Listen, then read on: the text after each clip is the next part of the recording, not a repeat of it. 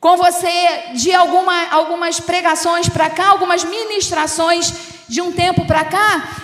E eu tenho falado quando nós entramos é, na leitura do Pentateuco, e eu ainda quero seguir nisso, porque Deus, Ele trouxe tantas coisas ao meu coração, quando o pastor Ângelo pediu que eu falasse né, sobre o Pentateuco, sobre os primeiros cinco livros da Bíblia, e eu ainda tenho alguma coisa que eu gostaria de compartilhar da parte de Deus com você. E é interessante que o primeiro ponto que eu falei para vocês há umas semanas atrás, uns meses atrás, eu falei que nós não podemos agir como o mundo age. Você lembra disso?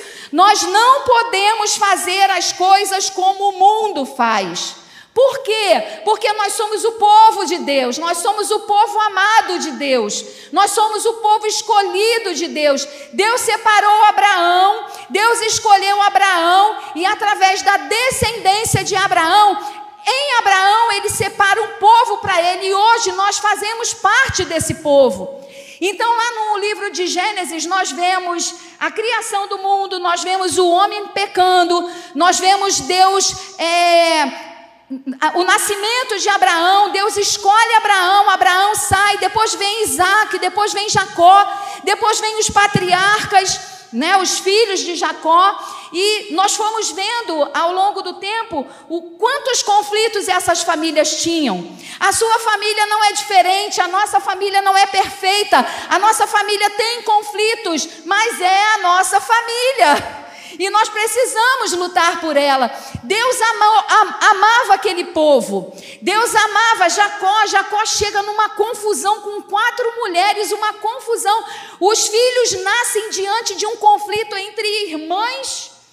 Numa briga entre irmãs, e aqueles filhos vão nascendo e eles vão crescendo num ambiente de disputa. O ambiente de disputa, ele é danoso para o ser humano. Nós não precisamos disputar nada com ninguém, porque o que é do outro não serve para mim. O que é meu não encaixa em você, e o que é seu não encaixa na minha vida. Você entende? Então nós não precisamos lutar, nós somos os filhos amados de Deus e ponto final.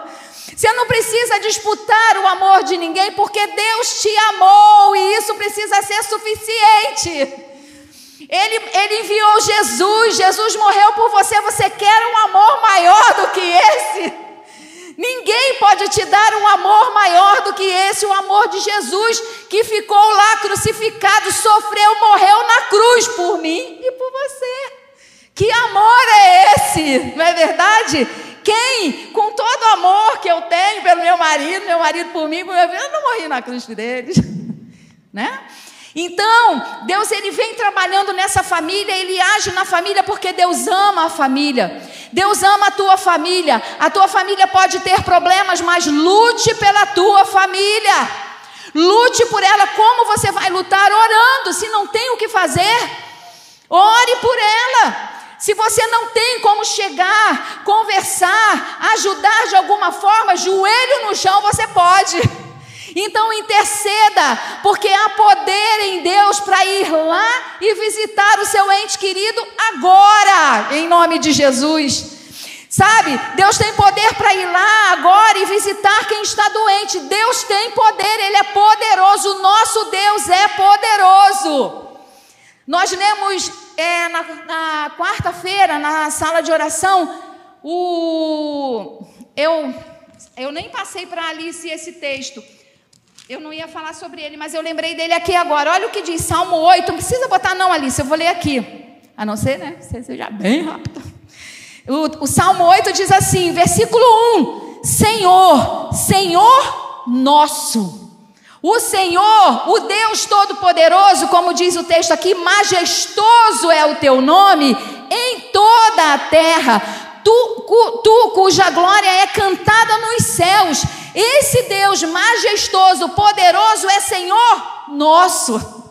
Você toma posse, é Senhor nosso, é Senhor seu, é Senhor meu, é Deus majestoso, é Deus poderoso, que pode mudar qualquer situação na nossa vida, pode curar-nos de qualquer enfermidade que Ele queira, seja no corpo, seja na alma, no espírito, como nós oramos aqui.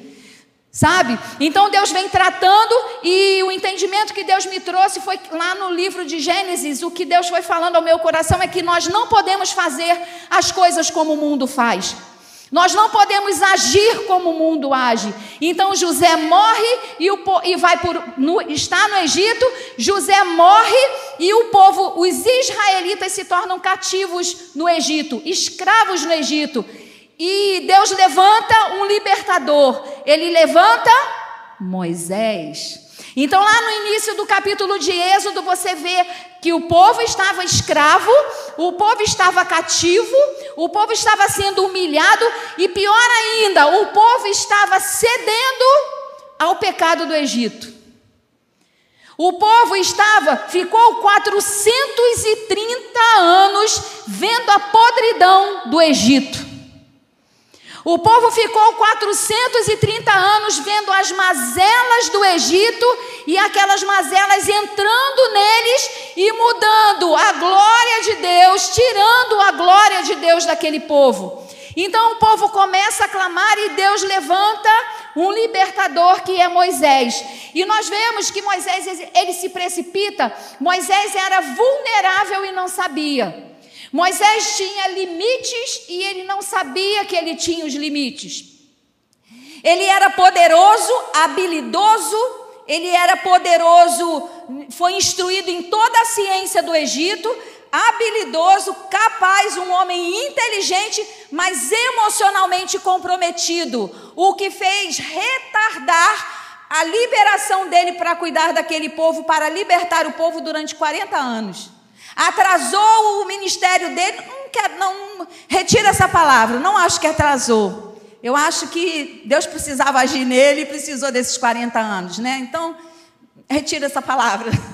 Né? Eu acho que tudo coopera para o nosso bem, até aquilo que a gente acha que possa estar trazendo um dano ou me fez um dano, tudo coopera, tudo vai cooperar para o meu crescimento, para o meu amadurecimento, eu creio dessa forma.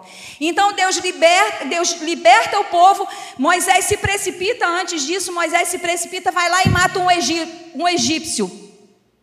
Então eu falei no ponto 2, quando o primeiro é que nós não podemos agir como o mundo age, o segundo, usando o exemplo, a referência de Moisés, que ele se precipitou e matou um homem, e aquilo ficou marcado na vida dele, e ele levou, precisou de 40 anos para Deus trabalhar né, na vida dele e chamá-lo para o ministério para libertar o povo do Egito. Então eu falei que no ponto 2, usando a história de Moisés, que há uma ocasião certa para todas as coisas, que há um tempo de preparação para que nós possamos cumprir o nosso propósito.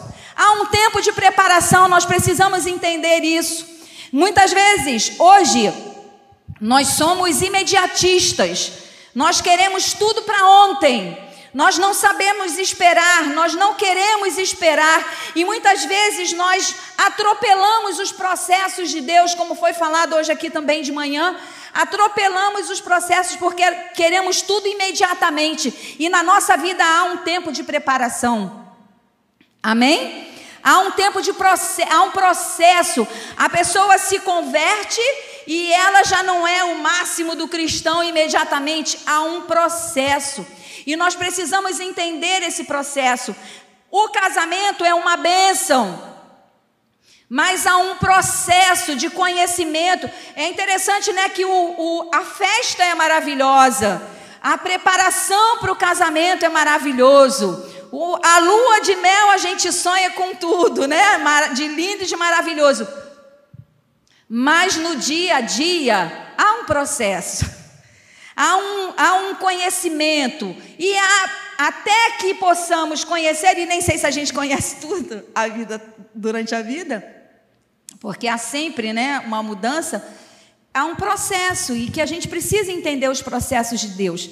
Nós não podemos querer adiantar, agilizar os processos de Deus. E hoje eu quero entrar com você. Vou abre para mim. Eu quero entrar com você no livro de Levítico. E é interessante que o livro de Levítico, Gênesis, Êxodo, Levítico, Deus ele vai Deus ele vai, o povo sai do Egito se Deus dá as leis, Deus dá um mandamento, e o povo, depois Deus ele vai dizendo para o povo, dando para o povo as normas, as leis de convivência entre o povo. Deus dá a lei cerimonial, como as cerimônias deveriam ser, Deus dá a lei civil, a lei religiosa, Deus dá a lei, é, vai, vai separa os levitas, separa os sacerdotes da tribo de Levi, os levitas e os sacerdotes para que eles pudessem cuidar das coisas do templo, cuidar da adoração, cuidar do serviço ao Senhor. Então, nesse momento, o povo sai do Egito, sai do Egito desorganizado. Deus dá os mandamentos para Moisés, sai, sai como um povo e não como nação. Eles saem sem uma organização. E o propósito de Deus na lei, qual é quando Deus determina as leis para os israelitas? Era mostrar para eles o que era certo e o que era errado, o que era santo e o que era comum. Como eu falei, o povo sai, o povo fica no Egito 430 anos, é muito tempo. Então o povo, eles vão se moldando a tudo aquilo que eles viam no Egito. Eles foram se moldando e eles foram tendo comportamentos que o, os egípcios tinham, uma nação idólatra, uma nação pecaminosa, uma ação que tinha muitos pecados e não temia a Deus. Então o povo ele vai se moldando aquilo. E o que que Deus faz? Deus dá as leis. Deus dá as leis para que o povo possa discernir entre o bem e o mal, entre o certo e o errado. E eu quero ler com você Levítico capítulo Levítico capítulo 10. Olha que coisa interessante. Se você for ver, começar a desfolhar o livro de Levítico, você vai ver, ele vai falar sobre o holocausto, Deus vai falar sobre ofertas, como que eles deveriam levar as ofertas pelo pecado de cereal. Deus ele vai falando sobre a oferta da culpa, como o povo deveria proceder. Deus vai falando sobre a oferta do pecado, como que o povo deveria fazer para ser perdoado dos seus pecados. E Deus vai falando sobre a oferta de comunhão. Ele vai falando sobre algumas é, proibições, e lá no capítulo 8, eu não vou ler o capítulo 8, ele vai falando sobre o ofício sacerdotal. Então Deus vai e separa, como eu falei, a tribo de Levi para servir, para que aquele povo possa servir. E da tribo de Levi saem os sacerdotes.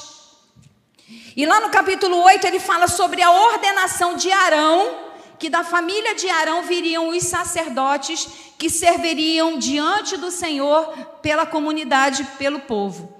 E aí, lá no capítulo 9, eles, é, o Levítico fala que os sacerdotes eles começam o seu ministério. Então, os sacerdotes seria, seriam aquelas pessoas que estariam entre o povo e entre Deus.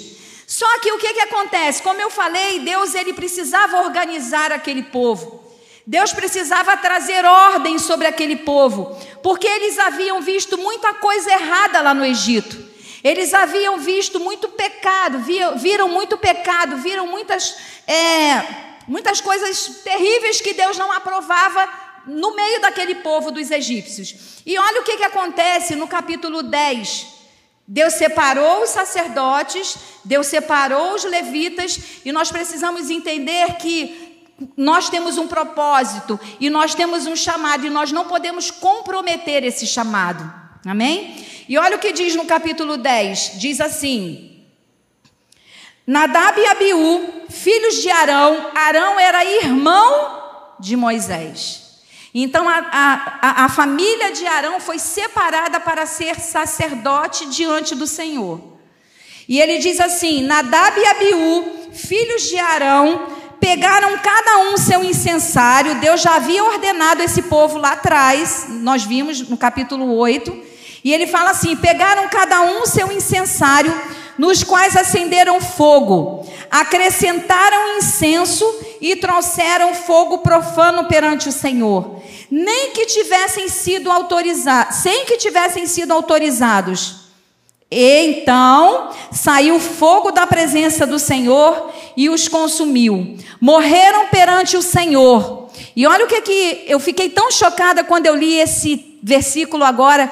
Olha o que diz aqui no versículo 3: Moisés então disse a Arão: Foi isso que o Senhor disse: Aos que de mim se aproximam, santo me mostrarei. Deus é santo. Amém?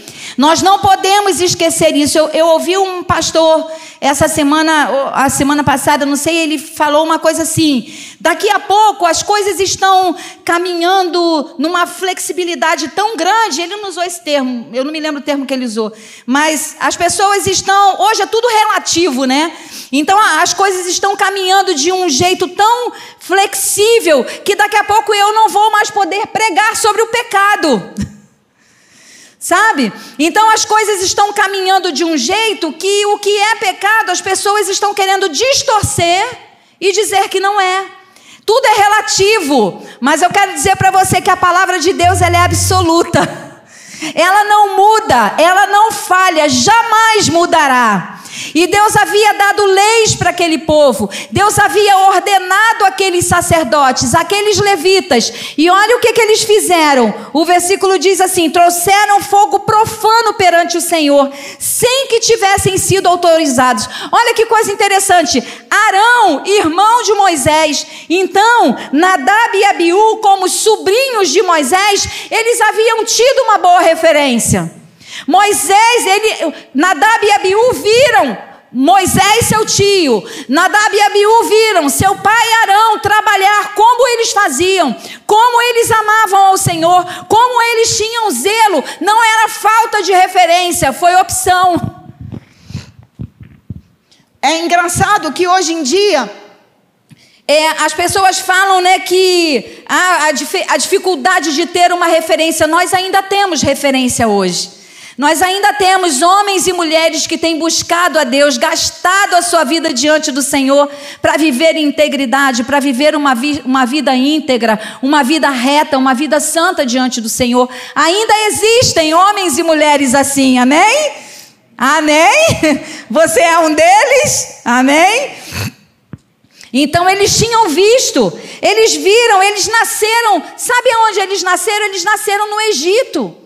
Então eles viram como o Egito agia, eles viram como se agia no Egito, eles viram o procedimento de Moisés, eles viram o procedimento de, de, de Arão, e ainda assim eles decidiram fazer o, o sacrifício, a oferta do jeito que eles queriam. Há um jeito, há uma forma vinda de Deus e nós não podemos ir contra ela.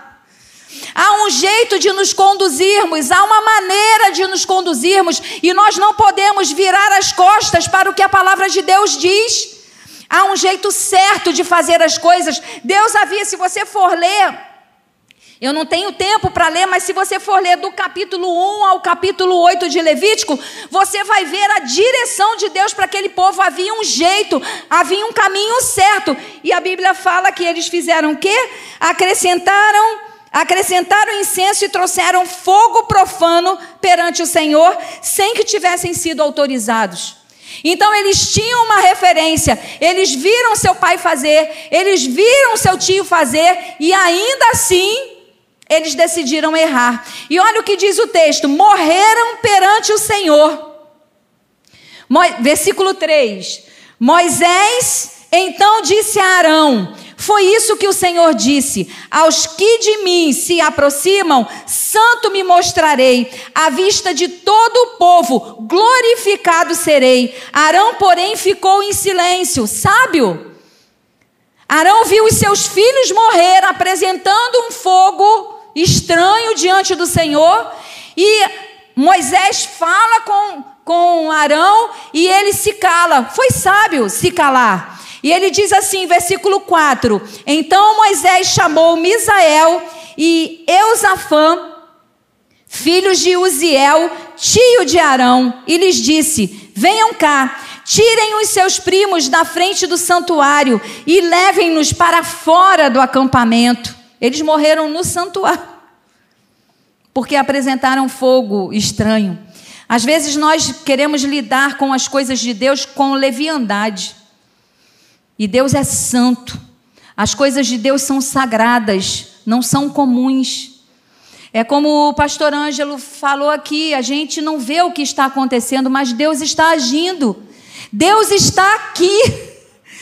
Deus nos olha, Deus vê o meu coração. Deus não vê se eu falo bem, se eu falo mal, Deus vê o meu coração.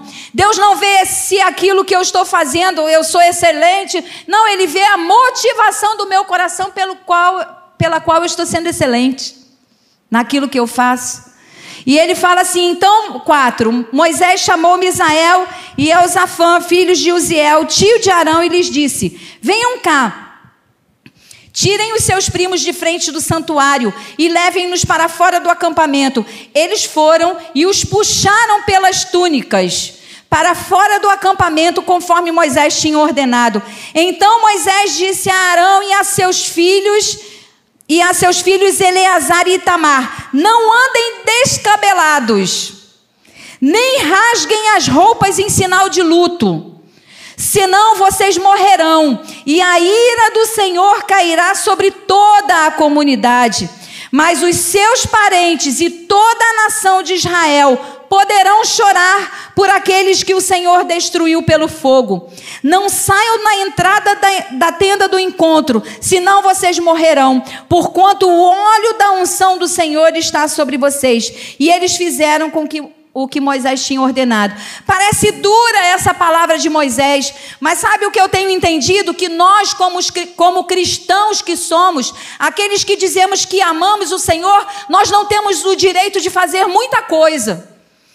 É, Moisés, ele está falando para a família dele, era a família dele, ele estava falando assim: olha, não, não fique descabelado, fica firme, porque eles fizeram errado diante do Senhor, eles agiram de forma errada, então fica firme, porque você tem uma posição. Sabe? Não é que nós não possamos chorar, não é que nós não possamos apresentar a nossa dor diante do Senhor, muito pelo contrário, mas eu não posso sair da minha posição. Eu não posso me descabelar, porque Deus, o Espírito Santo, está dentro de mim e Ele vai me ajudar, Ele vai ser a força que eu preciso para enfrentar qualquer situação. Amém? Então, aqueles dois homens que morreram, os filhos de Arão que morreram, eles vacilaram diante do Senhor e diante da comunidade. E Moisés estava falando para Arão assim: olha, vocês têm uma responsabilidade. É isso que nós precisamos entender, queridos. Nós temos uma responsabilidade diante da nossa sociedade. Nós temos uma responsabilidade diante de quem nós chamamos de ímpio. Nós temos uma responsabilidade diante da nossa família. Nós temos uma responsabilidade diante da igreja. Qual é a responsabilidade que eu tenho? Honrar o nome do Senhor. A tua responsabilidade como filho de Deus é honrá-lo. Nenhum pai quer ser desonrado pelo seu filho. E a maior glória de um pai, eu posso dizer, a maior glória de um pai, a maior glória de uma mãe, é ver a honra sobre a vida do seu filho. A maior alegria de um pai é ver o seu filho se desenvolver naturalmente, o seu filho se desenvolver em todos os sentidos da sua vida. Eu estava conversando com uma pessoa semana passada e ela já tem filhos adultos e ela estava falando para mim assim: é, fico pensando, eu tenho só filho homem e meus filhos vão casar e como é que vai ser com Nora, com, né? Como é que vai ser? Eu fico nervosa. A pessoa estava falando, fico nervosa, preocupado. E eu falei assim: eu não fico preocupado. Eu não fico preocupado porque a felicidade dos meus filhos é minha. Eu não fico preocupado porque, preocupada porque o natural é os meus, são os meus filhos se desenvolverem e construírem a vida deles. Sabe, eu conheci uma família que, quando nós os conhecemos, eles já eram bem senhores. É, e não me lembro a idade agora. Mas eles eram bem senhores e tinham dois filhos. Os dois filhos casaram. Sabe o que, que a mãe fez? Os dois filhos casaram já adulto. A mãe manteve o quarto dos dois exatamente como eles saíram. Exatamente, ela mantinha a, a colcha, a cortina, ela limpava, ela cuidava, ela mantinha o, a, o quarto dos dois filhos, ela mantinha tudo perfeito, tudo em ordem, como os filhos deixaram e saíram para o casamento. Sabe o que, que aconteceu? Os dois voltaram para casa. Os dois não tinham liberação para estarem casados. É forte, sabe? O emocional puxa. Sabe, a palavra, quando nós falamos para o meu filho assim, eu te abençoo, você está liberando o seu filho para prosperar. Sabe, quando você fala, eu te abençoo, meu filho, eu te abençoo, minha filha, você está dizendo, ó, você está tá liberado para você vencer na vida.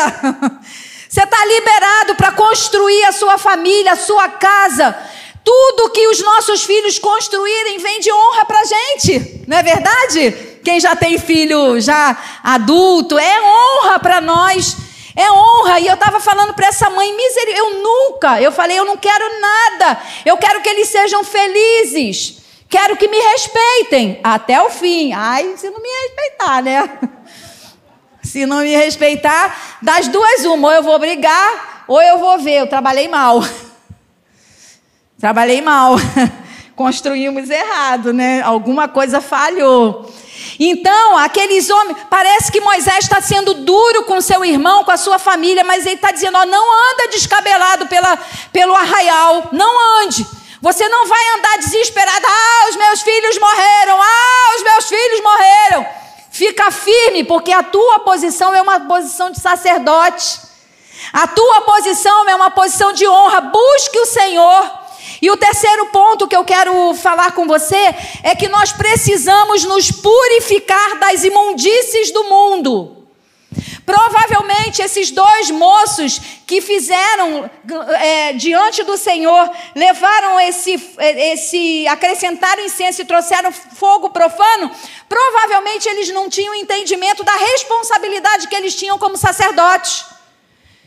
Provavelmente eles não tinham ainda incutidos dentro dele é, a excelência, né, o desejo de servir a Deus com integridade, com verdade, com todas as suas forças, com todo o seu entendimento. Eles, eles não fizeram isso. Eles achavam que ah, Deus leu, Deus deu essa. Deus deu essas regras, Deus deu essas normas, mas isso não é tão sério assim. Eu fiquei vendo ontem, a gente estava no treinamento aqui da sala de oração, e, e aí o Lucinho estava ministrando, falando, e eu, Senhor, teve algumas coisas que eu não conseguia anotar, e eu anotando. Aí daqui a pouco a Gigi foi lá e pegou. Eu falei, como que você conseguiu isso? Ela escreveu tudo, palavra por palavra, e lançou no grupo, né? Então, sabe, eu tenho uma responsabilidade, nós temos uma responsabilidade. Aqueles, esses homens, eles não podiam ter feito isso, porque eles viram o pai Arão fazer, eles viram Moisés trabalhar, então eles precisavam se libertar da imundície do Egito, que era fazer as coisas de Deus de qualquer jeito. Tem mais um texto que eu gostaria, não sei se eu continuo lendo esse texto, mas parece que parece que Moisés é duro com o irmão, mas não é. E eu vou partir por o. Olha o que diz aqui, ó, versículo 8. Versículo 8. Depois o Senhor disse a Arão: Vocês e seus filhos não devem beber vinho, nem outra bebida fermentada antes de entrar na tenda do encontro, senão vocês morrerão. É um decreto perpétuo para as suas gerações. Eles não tinham entendido que quando Deus deu esses decretos para eles, era um decreto perpétuo para a geração e que eles deveriam cumprir. Zelar por cumprir exatamente aquilo que Deus havia determinado. Para correr, versículo 10. Vocês têm que fazer separação entre o santo e o profano. Lembra que eu falei que quando Deus deu a lei, Deus deu as leis para eles, em Levítico, que Deus foi ministrando a ele as leis, aquilo para que eles pudessem honrar o nome do Senhor, era para que eles pudessem separar o santo do profano, o certo do errado, o correto do errado. E aí ele fala assim: vocês têm que fazer separação entre o santo e o profano, entre o puro e o impuro, e ensinar aos israelitas todos os decretos que o Senhor lhes deu por meio de Moisés. Olha que coisa. Eles tinham que cumprir e tinham que ensinar. Quando nós não cumprimos, nós estamos ensinando errado. Quando eu vou contra os princípios de Deus, quando eu faço de forma desleixada, relaxada, aquilo que Deus me entregou para fazer, eu estou ensinando para a próxima geração que é assim que é feito, relaxadamente, de qualquer jeito.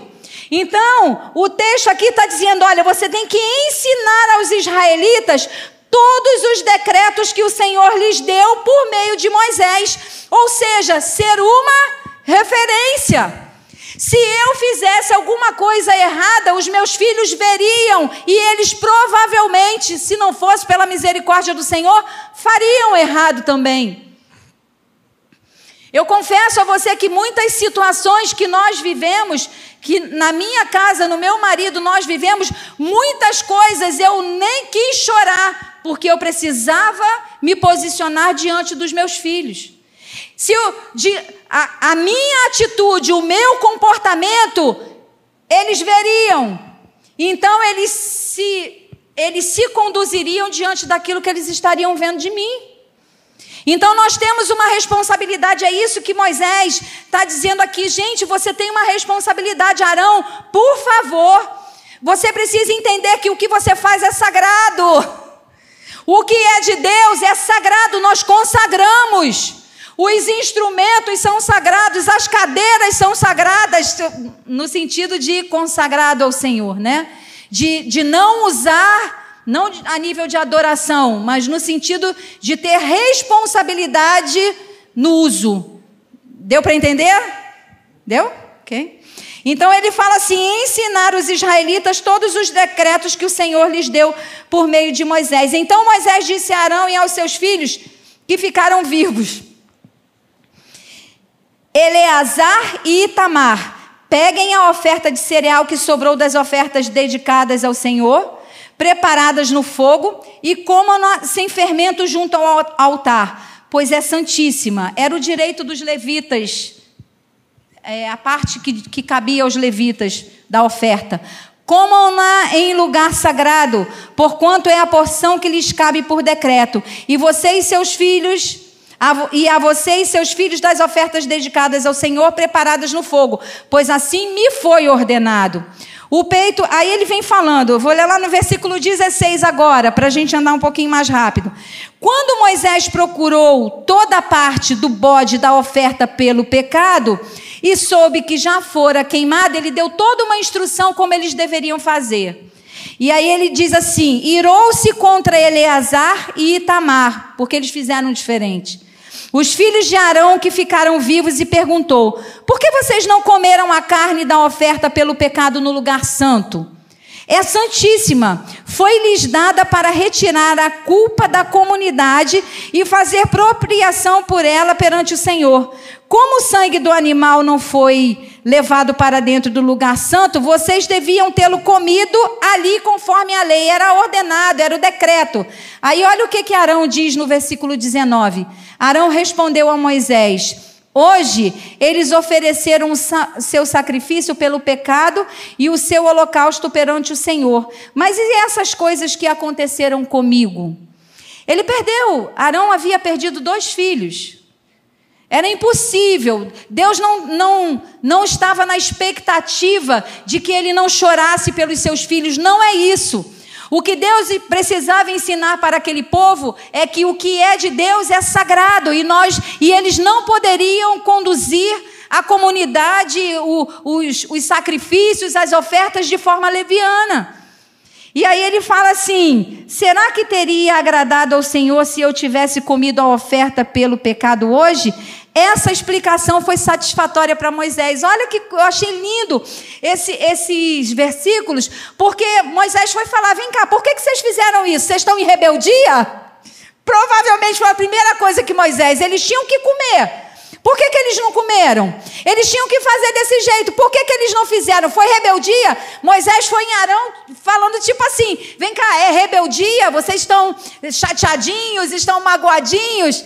E Arão explica: não, não, meu irmão, não é isso. Sabe? Não é isso. Eu perdi meus filhos. Eu não fiz por rebeldia. Eu não fiz por malcriação. Então o texto fala que essa explicação foi satisfatória para Moisés. É como se Moisés falasse assim: Eu entendi a sua motivação. Então, como eu falei, não era que Deus estivesse proibindo Arão de chorar pelo seu, pelos seus filhos. E, como eu falei, o ponto 3 é que nós precisamos nos purificar. Caminhando um pouquinho mais Precisamos nos purificar das imundícies do mundo do pecado. Se você for caminhar um pouquinho mais, lá no capítulo 18, nós vamos entender o que Deus, o que, que, o que acontecia com aquele povo. Como eu falei, 430 anos com a cultura egípcia impregnada dentro deles. Eles provavelmente, sabe aquela coisa quando você passa por cima que já, já, já é normal? Uma vez, logo que eu casei, a gente, eu morava em Padre Miguel e nós fomos para o clube bíblico. Não, é, tinha uma reunião de jovem à tarde, domingo. E aí nós tínhamos duas opções. Nós morávamos numa rua alta, assim, que ela era bem subida, ou você ia por trás, que você passava por um bequinho e pegava o ônibus no ponto final, ou você descia e pegava três pontos abaixo. E um dia nós resolvemos ir por cima Fomos por cima. Quando nós chegamos no bequinho estreito, tinha um homem morto. Mataram o cara. E nós fizemos assim. Naquele dia, Deus me sinalizou. E eu tive um entendimento. Quando eu me vi pulando por aquele em cima, por isso que eu parei. Né, foi nessa época que eu parei de ver televisão, parei de ver novela, parei de ver tudo isso. Por quê? Quando eu passei por cima daquele morto e saí, olhei assustada, né? Mas pulei e fui. Segui meu caminho. Deus sinalizou para mim, Deus falou assim: é assim que, que Satanás quer que vocês vejam as coisas. Natural, passa por cima. Passa por cima do pecado, passa por cima da mentira, como se fosse nada. Vai te matar e você passa por cima e você segue adiante. Passa por cima do adultério, passa por cima da idolatria, passa por cima da mentira e vai seguindo a vida como se nada fosse errado, nada fosse profano, como se nada fosse agredir a glória e a santidade de Deus. E é exatamente isso que em Levítico Deus está tratando com o povo. Eu estava conversando, ah, logo que a gente entrou na leitura bíblica em Levítico, uma pessoa falou para mim assim: Ai, mas Levítico é tão complicado, e é para mim também. Eu, eu confesso para você que até o capítulo 10 eu fui lendo, eu tive que ler e reler e reler, porque não é fácil. Você entender a cultura daquela época, você entender o que Deus estava fazendo no meio daquele povo naquela época, não é fácil. E teve capítulo que eu tive que ler uma, duas, três vezes, e eu falava, Deus, eu não vou sair desse capítulo enquanto eu não entender. Porque não é fácil, mas é a palavra de Deus e é a base para que eu possa entender tudo lá na frente. E aí, olha o que, que acontece. Você imagina aquele povo escravo no Egito, aquele povo vendo as atrocidades do Egito, aquilo sendo incutido no sangue hebreu, no sangue israelita, e eles vendo aquela nojeirada toda, aquela adoração toda, aqueles deuses, toda aquela, tudo que, se, que acontecia no Egito. Aí nós chegamos no capítulo 18 do livro de Levítico, que diz assim. Disse o Senhor a Moisés: Diga o seguinte aos israelitas: Eu sou o Senhor, o Deus de vocês. Aleluia! Antes de corrigir qualquer coisa, Deus estava falando: Fala para eles: Olha, eu sou o Deus de vocês.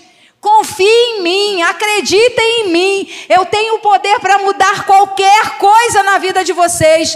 Eu tenho o poder para tirar qualquer registro doentio de dentro de você. Acredite, Deus vai falando assim: olha, eu sou o Deus de vocês.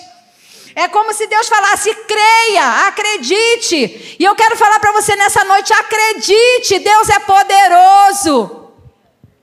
Deus pode mudar qualquer coisa. Deus pode até nem mudar fora, mas muda dentro. Não é verdade? Às vezes, acho que o pastor Ângelo falou isso aqui de manhã também hoje. Às vezes a situação não muda fora, mas muda dentro de mim.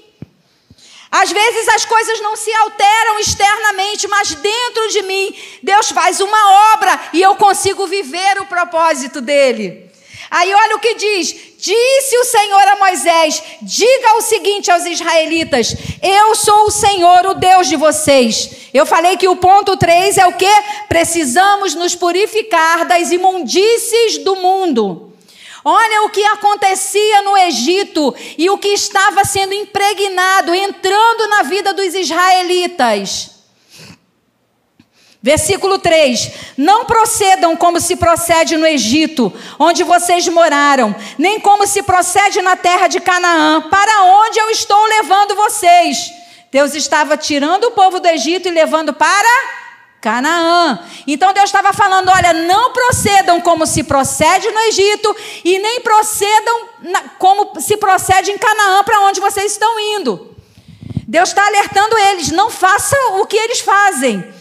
E ele diz assim: nem como se procede na terra de Canaã, para onde vocês estão indo. Não sigam suas práticas.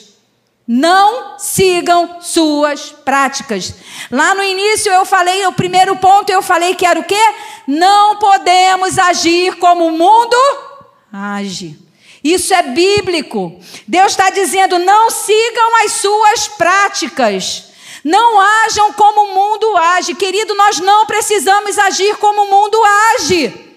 Se o mundo mente, nós não precisamos mentir. Se o mundo rouba, nós não precisamos roubar. O nosso Deus é dono de tudo. E nós vamos ter tudo o que nós precisarmos. E ele diz assim: quatro, pratiquem as minhas ordenanças, obedeçam aos meus decretos e sigam-nos. Eu sou o Senhor, o Deus de vocês. Deus fala isso o tempo todo. Eu sou o Senhor. Eu sou o Deus de vocês. Não se esqueçam disso. Versículo 5. Obedeçam aos meus decretos e ordenanças, pois o homem que os praticar viverá por eles. Eu sou o Senhor. Versículo 6: Ninguém poderá se aproximar de uma parenta próxima para se envolver sexualmente com ela. Eu sou o Senhor. 7. Não desonre seu pai envolvendo-se sexualmente com a sua mãe. Ela é a sua mãe. Não se envolva sexualmente com ela. 8. Não se envolva sexualmente com a mulher de seu pai e isso desonraria seu pai. Não se envolva sexualmente com a sua irmã, filha de seu pai ou de sua mãe. Quantas vezes eu ouvi abusos de parentes, quantas pessoas já choraram, eu já vi chorando, sofrendo, porque foram abusados sexualmente por um membro da sua família. E Deus está dizendo: isso é abominação diante de mim. Não, nove, não se envolva sexualmente com sua irmã, filha de seu pai ou de sua mãe. Tenha ela nascido na mesma casa ou em outro lugar.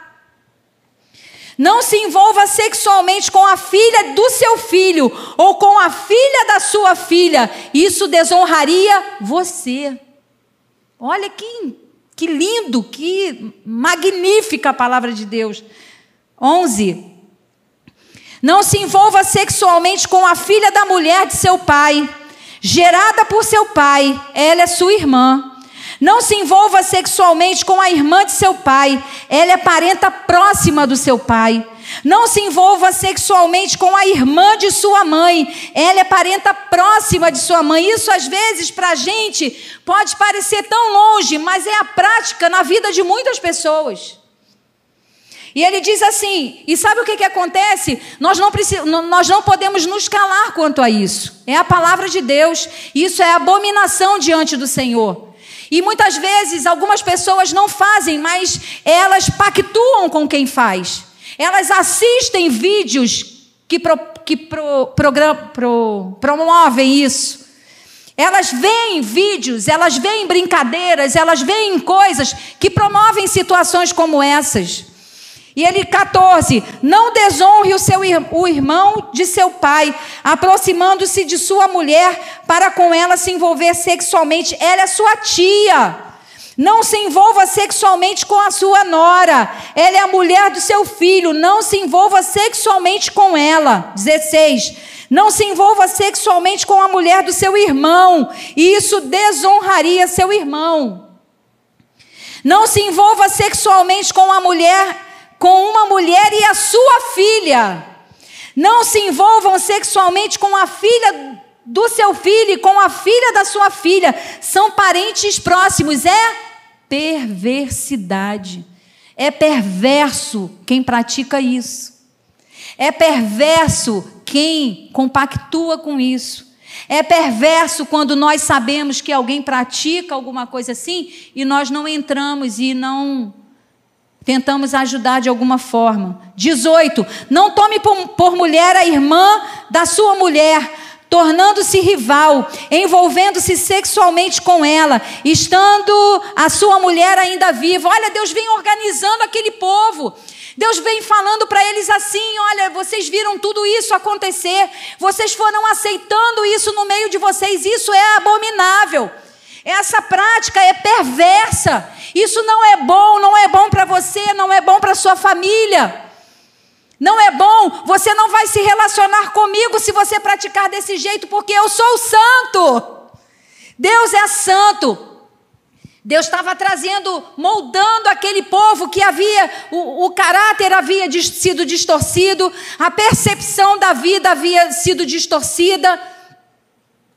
Não se, 19. Não se aproxime de uma mulher para se envolver sexualmente com ela quando ela estiver na impureza da sua menstruação.